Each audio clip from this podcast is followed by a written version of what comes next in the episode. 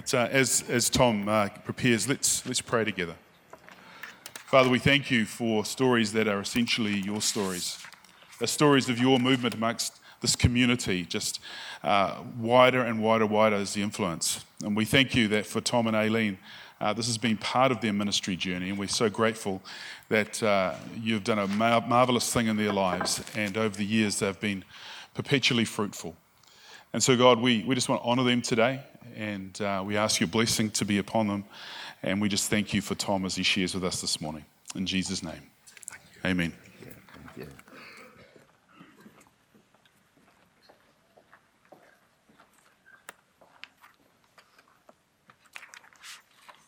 I want to take a reading this morning from uh, the book of Haggai uh, and chapter 1, a reading from the verse, first verse. In the second year of King Darius, on the first day of the sixth month, the word of the Lord came through the prophet Haggai to Zerubbabel, the son of Shealtiel, governor of Judah, and to Joshua, son of Jehozadak, the high priest. This is what the Lord Mighty, Almighty says. These people say, The time has not yet come for the Lord's house to be built. Then the word of the Lord came through the prophet Haggai. It is time for, is it time for you yourselves to be living in your paneled houses while the house remains a ruin. Now this is what the Lord Almighty says. Give careful thought to your ways. You have planted much, but you have harvested little. You eat, but you never have enough. You drink, but you never have your fill. You put on clothes, but are not warm. You earn wages only to put them in purses with holes in it. This is what the Lord Almighty says Give careful thought to your ways. Go up into the mountains and bring down the timber and build the house so that I may take pleasure in it and be honored, says the Lord. And we pray that God will bless to our hearts that reading from his wonderful truths. There are churches being built all over the world. And, and we're always excited about seeing churches being built that glorify this wonderful Savior that we serve. And I thank God that this church has been built for the glory of God. It, it, it, it's not always the case because very often churches are built for the glory of man. Some are built on the wrong kind of foundation. And of course, they never succeed. And I've seen other churches formed through rebellion. And uh, any church that has ever been formed out of rebellion has never succeeded. Oh, they may go on for a little while, but eventually they fail. Yes, it's sad that many of the churches and congregations that are formed today are not being built on the right foundation. What does God say about building his church? In Matthew 6:18, he says, "I tell you that you are Peter, and on this rock I will build my church, and the gates of hell shall not prevail against it." Some modern translations make it look as if uh, uh, we, the church, were sitting waiting for the gates of hell to attack us. The King James Version gives a, a totally different impression. It gives the impression that we, the church, will be attacking the gates of hell. And that's more like it. The Lord said he would build his church and the church that he builds will prevail over the gates of hell. Now, what kind of church prevails over Satan? It's the kind of church that the Lord builds. So, what does that look like? It's a church that's always teaching about Christ. It's a church that's always preaching about Christ. It's a church that's always singing about Christ. It's a church that's always giving to Christ. And it's a church that's always witnessing about Christ. It's a church that's always working for Christ. You know, the name Jesus is very difficult for a lot of people to understand. It's a lot of, very difficult for people to handle. I was taking a funeral recently and I was assured that I could speak about God, but I must never mention Jesus. Because the word Jesus seems to speak into our hearts, it seems to touch us. You don't need to say anything else, only Jesus. I, I was in uh, Fiji. A girl came writhing up the center aisle like a snake, hissing her tongue out.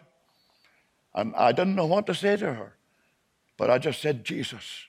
And I kept repeating Jesus, and suddenly she gave a yelp and she was totally released from the evil spirits that, that had uh, taken hold of her life.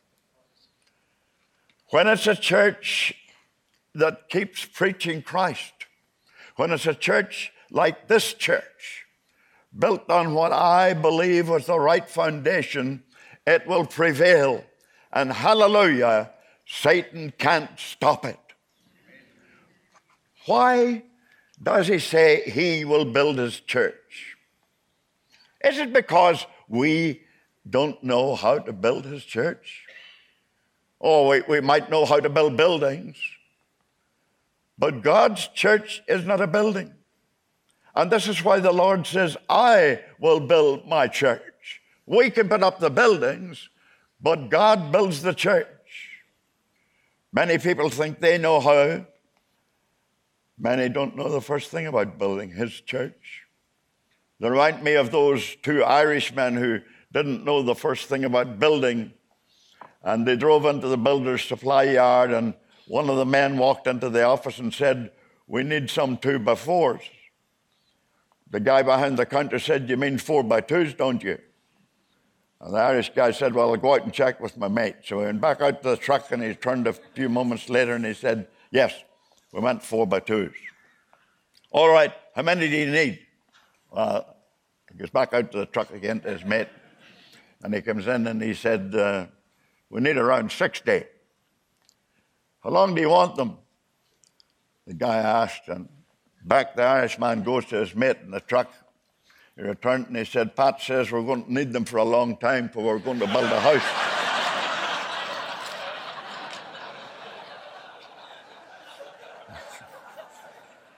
And you know, friends, when it comes to building a church, we're all a bit like the two Irishmen. We really don't have, know a lot about it. And that's why the Lord said, I will build my church. The Bible tells us that unless the Lord builds the house, they labor in vain who build it. But the Bible does say that we have a part to play in the work of the kingdom. In 1 Corinthians chapter 3 and verse 9, it says, For we are laborers together with God. And that's what this church did. Craig and the members of this congregation, and we're all together in this, we all built the church together with God. In the Old Testament, we see a good example of how God wants to build his church. For example, uh, in uh, 586 BC, Nebuchadnezzar invaded and overthrew Jerusalem. The city and the temple of God were uh, left in, in, in, ruins. And uh, God, Haggai wasn't pleased with them, and he told them a few whole truths. He was uh, preaching a, a blistering sermon to them, and he's reminding them that while they live in their luxurious homes, the house of God lies in waste. The problem was that they were consumed by selfishness. And what does selfishness do to us? It leads us to just simply look out for ourselves. And there are many miserable people on the face of the earth, and the reason is because today is the same as it was in the days of Haggai, and all they can think about is themselves. I found a little article the other day how to be perfectly miserable. it lists a few things you can do that makes you miserable and keeps you miserable. Number one, think about yourself constantly. Talk about yourself constantly. Use the personal pronoun I as often as possible in your conversations and demand that everything is done your way. Have you met people like that in the church? This is a recipe for sadness. And people in Haggai's day had their priorities all mixed up. Haggai cut them no slack about what they were uh, the fact that they were concerned only with their own houses and not the houses of God. Their priority consisted only of me first, Donald Trump.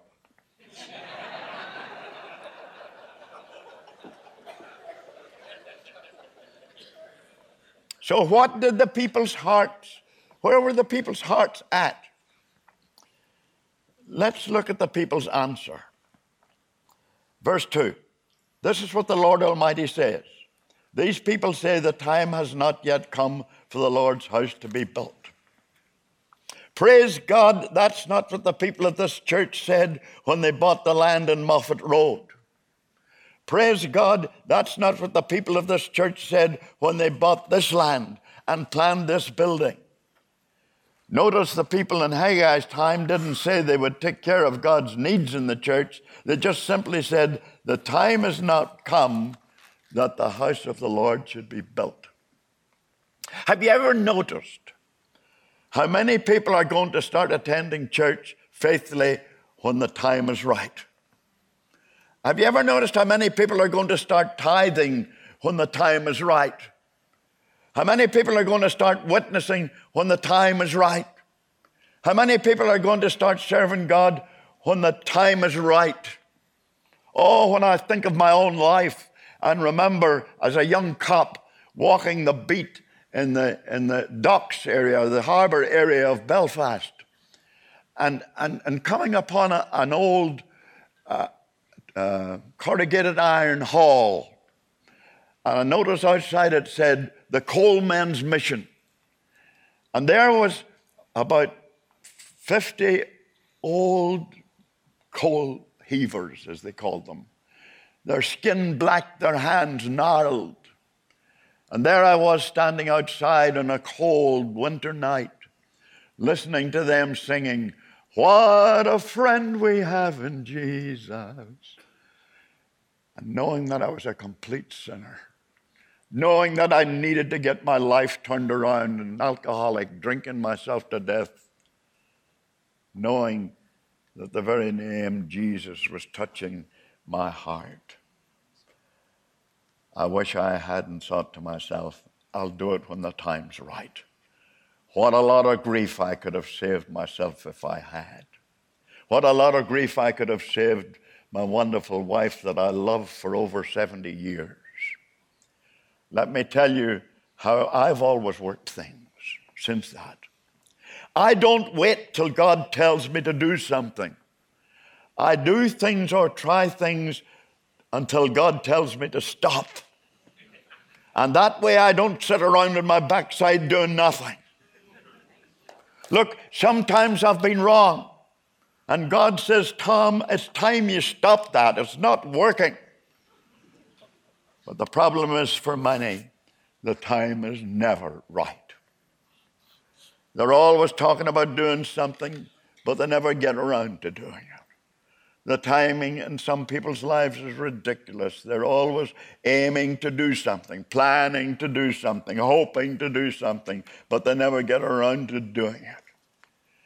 When it comes to timing, everybody seems to treat time differently. And when it comes to spiritual things, for some people, it never seems to be the time for them to act. These Jews had the time, they had the money to build their own houses, but they didn't have time or the money to build God's house. But look at the Lord's answer in verses 3 and 4. Then the word of the Lord came through the prophet Haggai. It's it time for you yourselves to be living in your paneled houses while the house remains a ruin. The word paneled in the King James Version is, is called sealed. Sealed. sealed houses. It means a roof or covering. They had a roof over their heads, but they weren't worried about the roof over God's building. Again, this is a picture of the selfishness of these people. They, they're like many today in a me first society. Sometimes the church has to step out in faith and get things done. I remember a church in South Island. Uh, they started building a new church, and when they had the walls built, they ran out of money. There was a big move by a large number of people to borrow the money and get the job finished. However, there was a very controlling family in the church, and they convinced the people that they'd never be able to pay back the money if they borrowed it. And they got their way. And for the next eight or nine years, those walls sat without a roof. I drove past it often. And to the general public and to that town, it became a memorial to the lack of God's provision and a lack of faith of that congregation. We have a part to play, and you have proven it. When we step out in faith, God always answers the need. Hallelujah. It's obvious that the people Haggai was addressing had their affections in the things of this earth. And many people today are wondering why things are not working out in their life, and it's because the Lord is not first in their life. Can I ask you something? Where is your affection? Some have time for the things of the world, but no time for God. Some have money for the things of the world, but no money for God. Look at what Jesus said we ought to be preoccupied with in Matthew 6:33. But seek first his kingdom, his righteousness, and all these things will be given to you as well. Therefore, do not worry about tomorrow, for tomorrow will worry about itself. Each day has enough troubles of its own. And in Colossians 3 1 and 2, since then you have been raised with Christ. Set your hearts on things above where Christ is seated at the right hand of God. Set your minds on things above, not on earthly things. I believe with all my heart that that's the foundations that this church is built on. And look what the Lord says through Haggai to these people in verses 5 and 6. Now, this is what the Lord Almighty says Give careful thought to your ways. You have planted much, but have harvested little. You eat, but you never, you never have enough. You drink, but you never have your fill. You put on clothes, but you're not warm. You earn wages only to put them in a purse with holes on it. Because they have looked out for themselves, God says they have pockets with holes in them. As quick as they got it, it just seemed to slip away from them. There's an old proverb that I often heard my mother say a narrow gathering gets a wide scattering. The Bible says it differently. It says they gather money, but they have holes in their pockets. In Haggai 7 and 8, this is what the Lord Almighty says Give careful thought to your ways. Go up into the mountains and bring down timber and build the house, so that I may take pleasure in it and be honored, says the Lord. Praise God, you people went up into the mountains of faith and you built these buildings, and the Lord takes pleasure in them and the Lord is honored by them. In other words, God was telling them to put Him and His church first in their lives, and if they did so, He would bless them. The Lord said, I will build my church, the Lord's church. It must be a place of preaching. It must be a place of praying. It must be a place of praising. But that's not enough, my friends. It has to be a place of practicing, putting into practice, putting things into action guided by God's wisdom. And as I've said, there are many who talk about what they're going to do, but it never gets done.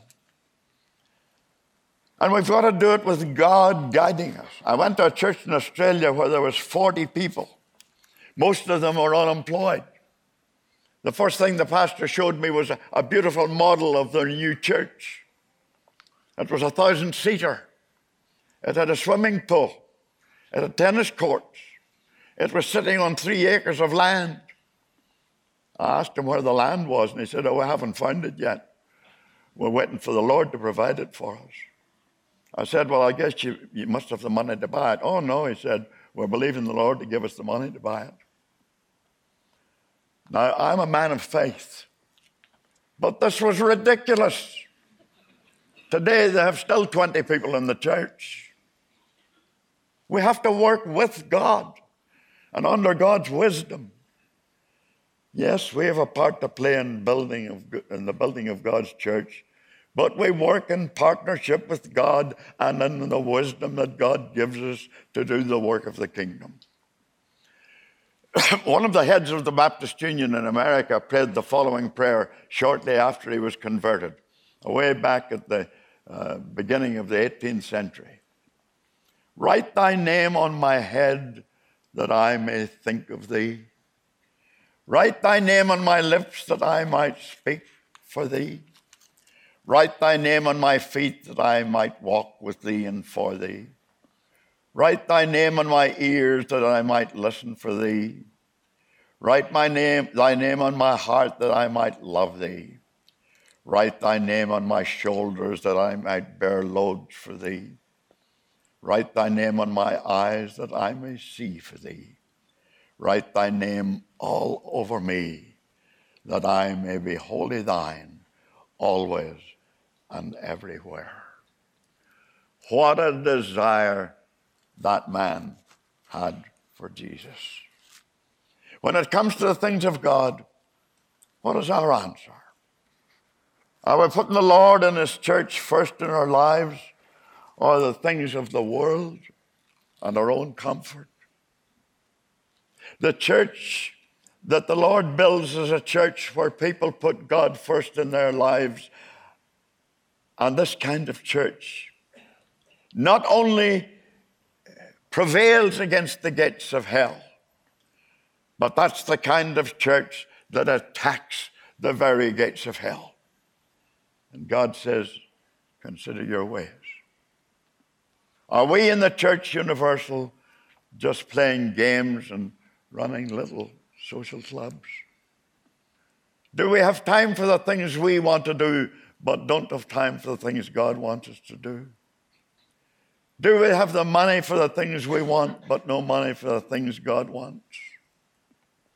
Are you, the members of this congregation, living in that way? As you begin a new phase in the life of this church, I trust that you will resolve to put God first in your personal lives and in the life of this church. Endeavor to sense what God wants and forget about what you want. Scrapping personal agendas and getting on to God's agenda. And when you do, brothers and sisters, Christ shall continue to build his church. Christ shall continue to build this church. And hallelujah, the gates of hell shall not prevail against it. Let's bow our heads in prayer. Heavenly Father, you've told us that you would build your church.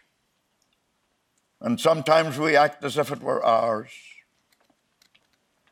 We thank you that you entrusted us with it, but that you gave us the assurance that you would build it and the gates of hell would not prevail against us.